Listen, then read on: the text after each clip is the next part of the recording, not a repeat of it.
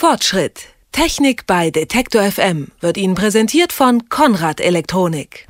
Kennen Sie Star Trek? Da gab es so Geräte, die nannten sich Replikator. Da stellte man sich davor und sagte, ein Brötchen bitte. Und dann kam aus dem Nichts plötzlich ein Brötchen. Gut, davon sind wir jetzt noch weit entfernt, aber Dinge in einem Kasten aus dem Nichts entstehen zu lassen, das ist gar nicht mehr so weit entfernt. 3D-Drucker heißen die Geräte und das sogenannte 3D-Printing wird seit einiger Zeit so viel diskutiert, dass die Worte Hype und das nächste große Ding in keinem Artikel über 3D-Drucker fehlen dürfen. Wie weit die Technologie wirklich schon ist und ähm, wie sie überhaupt funktioniert. Das wollen wir heute mal nachfragen und zwar bei Marlene Vogel. Sie ist Physikerin an der Freien Universität Berlin und Mitgründerin eines Startups für 3D-Druckservice. Hallo Frau Vogel. Guten Tag. Frau Vogel, ähm, damit wir verstehen, was da passiert, erklären Sie uns doch mal bitte, wie so ein 3D-Drucker funktioniert. Also es gibt äh, mehrere verschiedene Techniken. ähm, eine der Techniken, die in letzter Zeit sehr bekannt wird, ähm, sind äh, in diesen sogenannten Hobby-3D-Druckern verbaut. Und dort ist es so, ähm, dass man einen Plastikfaden hernimmt, also einen Plastikdraht. Der wird ähm, durch eine erhitzte Düse geschoben und am Ende der Düse ähm, wird dieser Plastikdraht geschmolzen. Das ist ganz ähnlich wie bei äh, so einer Heißklebepistole. Und nun kann man diese Düse computergesteuert bewegen und dann Schicht für Schicht ein Objekt aufbauen, indem man eben an den Stellen, wo nachher das Objekt sein soll, Material durch die erhitzte Düse auf das Objekt aufspritzt. Und damit lässt sich grundsätzlich alles drucken.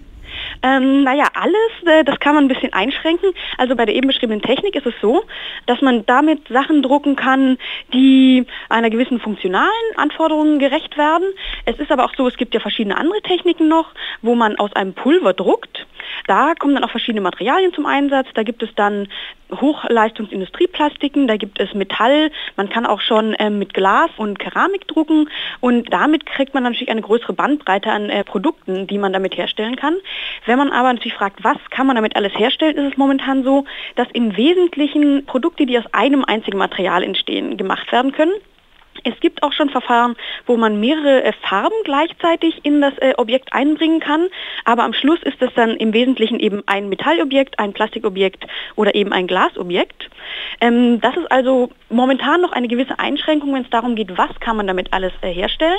Es gibt allerdings auch schon Drucker, die mehrere Materialien gleichzeitig verarbeiten können, beispielsweise einen elastischen und einen starren Kunststoff gleichzeitig und auch diese ganzen Zwischenstufen zwischen fest und elastisch. Damit wurde beispielsweise auch schon eine funktionstüchtige Querflöte ausgedruckt mit Ventilen und allem, was dazugehört. Das heißt, daran sieht man, dass schon relativ viel machbar ist. Wenn man jetzt aber ähm, in Richtung sage ich mal, Elektronikprodukte geht, zum Beispiel ein Smartphone, da kann man bis auf weiteres nicht erwarten, dass man auf den Knopf drückt und dieses Smartphone purzelt einem fertig aus dem Drucker, weil dort natürlich sehr viele verschiedene Komponenten verbaut sind, die zum Teil auch eine sehr hohe Anforderung an Genauigkeit und auch so Mikrostrukturierung haben. Dort ist es eher möglich, dass man einzelne Teile dieser Produkte mit 3D-Druck herstellt und dann mit ähm, anderen Produkten, die zum Beispiel aus der Halbleiterindustrie kommen, kombiniert. Soweit äh, kann ich das auch alles ganz gut nachvollziehen, aber also, wenn man sich so die Schlagzeilen der letzten Monate anguckt, da war ja auch immer wieder äh, die Rede davon, ähm, Fleisch oder Organe oder überhaupt Essen damit herzustellen. Wie geht denn das? Das ist ja nun wirklich nicht unbedingt aus einem Material. Genau, also wenn es darum geht, um Organe, da ist es so, äh, der Fachbegriff, der dort Verwendung findet, ist das Tissue Engineering. Das bedeutet, dass man bestimmte Gewebe in einer Art und Weise behandelt, dass sie nachher eine bestimmte Form haben. Beispielsweise eben die Form einer Niere oder einer Leber. Und da ist es so, dass man da zweierlei Typen von Materialien braucht. Auf der einen Seite eben die Zellen, äh, idealerweise äh, Körperzellen des Patienten, in, für den nachher dieses Organ hergestellt werden soll. Und man braucht noch so eine Art Stützgerüst, in das diese Zellen dann einwachsen können, um dann eben eine Form einzunehmen, die nachher notwendig ist, um die Funktion des Organs zu gewährleisten. Und um diese Stützkonstruktion herzustellen, Dafür könnte man beispielsweise auch ähm, 3D-gedruckte Konstruktionen benutzen. Es ist jetzt so, wenn man sagt, man druckt Körperzellen, dann ähm, ist es wichtig, dass man sich klar macht, dass man eben nicht die Körperzellen herstellt, sondern man druckt mit Körperzellen. Das klingt alles auch unfassbar teuer oder ist das bezahlbar? In dem Bereich von, sage ich mal, normalen Consumer-Produkten, also Produkten für den Alltagsbedarf, ist es so, dass die Sachen tatsächlich teurer sind, als wenn man sie, sage ich mal, in einer, aus einer Serienfertigung nimmt, wo mehrere hunderttausend Stück auf einmal hergestellt werden. Dort ist es ja so, dass man relativ hohe Kosten am Anfang hat, um das Produkt zu entwickeln und die Form herzustellen, aus der dann diese 100.000 Stück äh, erzeugt werden. Da man aber so viele produzieren kann, verteilen sich diese Kosten nachher natürlich auch auf eine sehr große Stückzahl und das fertige Spritzkussteil, was dann in diesen tausender Stückzahlen hergestellt wird, zu produzieren, ist dann wieder relativ günstig. Nachteil daran ist natürlich, dass man nur vorgefertigte Produkte bekommt, die man eben als Kunde kaum beeinflussen kann. Wenn es jetzt aber äh, dahin geht, dass man sagt, ich möchte lieber individuelle Produkte haben, die auf meine Bedürfnisse zugeschnitten sind, dann ist es so, dass 3D-Druck da die ideale Technik ist.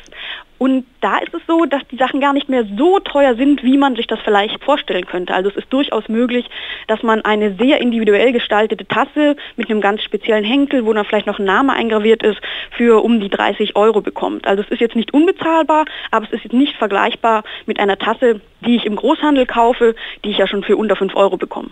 Jetzt liest man ja immer wieder, hm, das ist alles eine nette Vision, aber im Alltag von jedermann wird das nicht ankommen. Sie sehen das scheinbar hm, etwas anders, sonst hätten Sie nicht ein Start-up gegründet, das ein bisschen so etwas wie der Science-Fiction-Nachfolger der Copyshops zu sein scheint.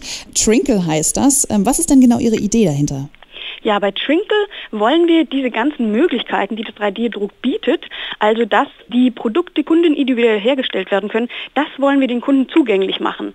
Denn es ist so, diese Hobbydrucker, wie ich am Anfang erwähnt habe, die sind zwar schon relativ günstig, die gibt es so zwischen 600 und 1300 Euro, aber die erfordern ein relativ hohes Maß an ähm, technischem Können und auch einer gewissen Übereinkunft, dass man sich eben mit dieser Technik auseinandersetzen möchte. Aber es gibt ja noch viel bessere Drucker und das sind diese Industrie-Profi-Drucker und die möchten wir den Kunden zur Verfügung stellen.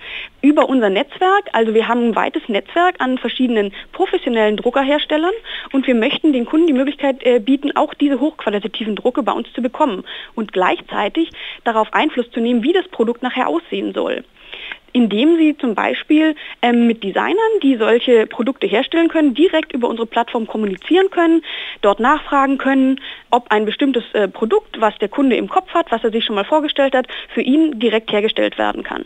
Und wie weit ist der Weg noch, bis ich zu Hause sitze und mir bei einem solchen Unternehmen wie Ihrem alles Mögliche aus dem 3D-Drucker bestellen kann? Ja, also ich würde sagen, das fängt definitiv gerade an. Also unsere äh, Plattform ist jetzt schon seit einer Woche für die Öffentlichkeit zugänglich. Es ist noch ein bisschen in der Testphase. Wir verbessern noch vieles, aber man kann schon einiges sehen. Man kann schon ähm, 3D-Drucke in Auftrag geben. Was haben Sie denn schon gedruckt, wenn ich mal fragen darf? Wir haben beispielsweise schon einen Handyhalter gedruckt, den man an das Fahrrad äh, montieren kann. Die Problemstellung war die folgende. Ähm, ein Bekannter hatte ein Handy gekauft, aber eben jetzt kein iPhone und ähm, wollte aber trotzdem diese, diese Kartenfunktion bei Google, Google Maps zum Beispiel nutzen, um eben schöne Fahrradtouren zu machen. Hatte aber das Problem, dass es für dieses Smartphone, was er hatte, keinen solchen Fahrradhalter gab. Und dann haben wir uns das mal angeguckt und haben gesagt, na das wäre doch eine super Sache, wenn er genau das bekommen könnte, wie er das braucht und genau passt genau auf sein Smartphone. Und da haben wir dann einen Handyhalter entwickelt, der perfekt gepasst hat. Also das sitzt sicher drin, das kann nicht rausfallen, lässt sich gut am Fahrrad festmachen. Also solche Sachen äh, haben wir schon gemacht und das ist auch ein sehr gutes Anwendungsbeispiel für den 3D-Druck.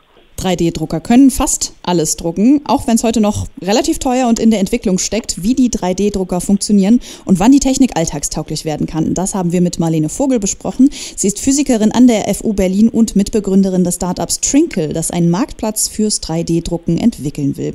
Frau Vogel, vielen Dank dafür. Sehr gerne. Fortschritt. Technik bei Detektor FM wird Ihnen präsentiert von Konrad Elektronik.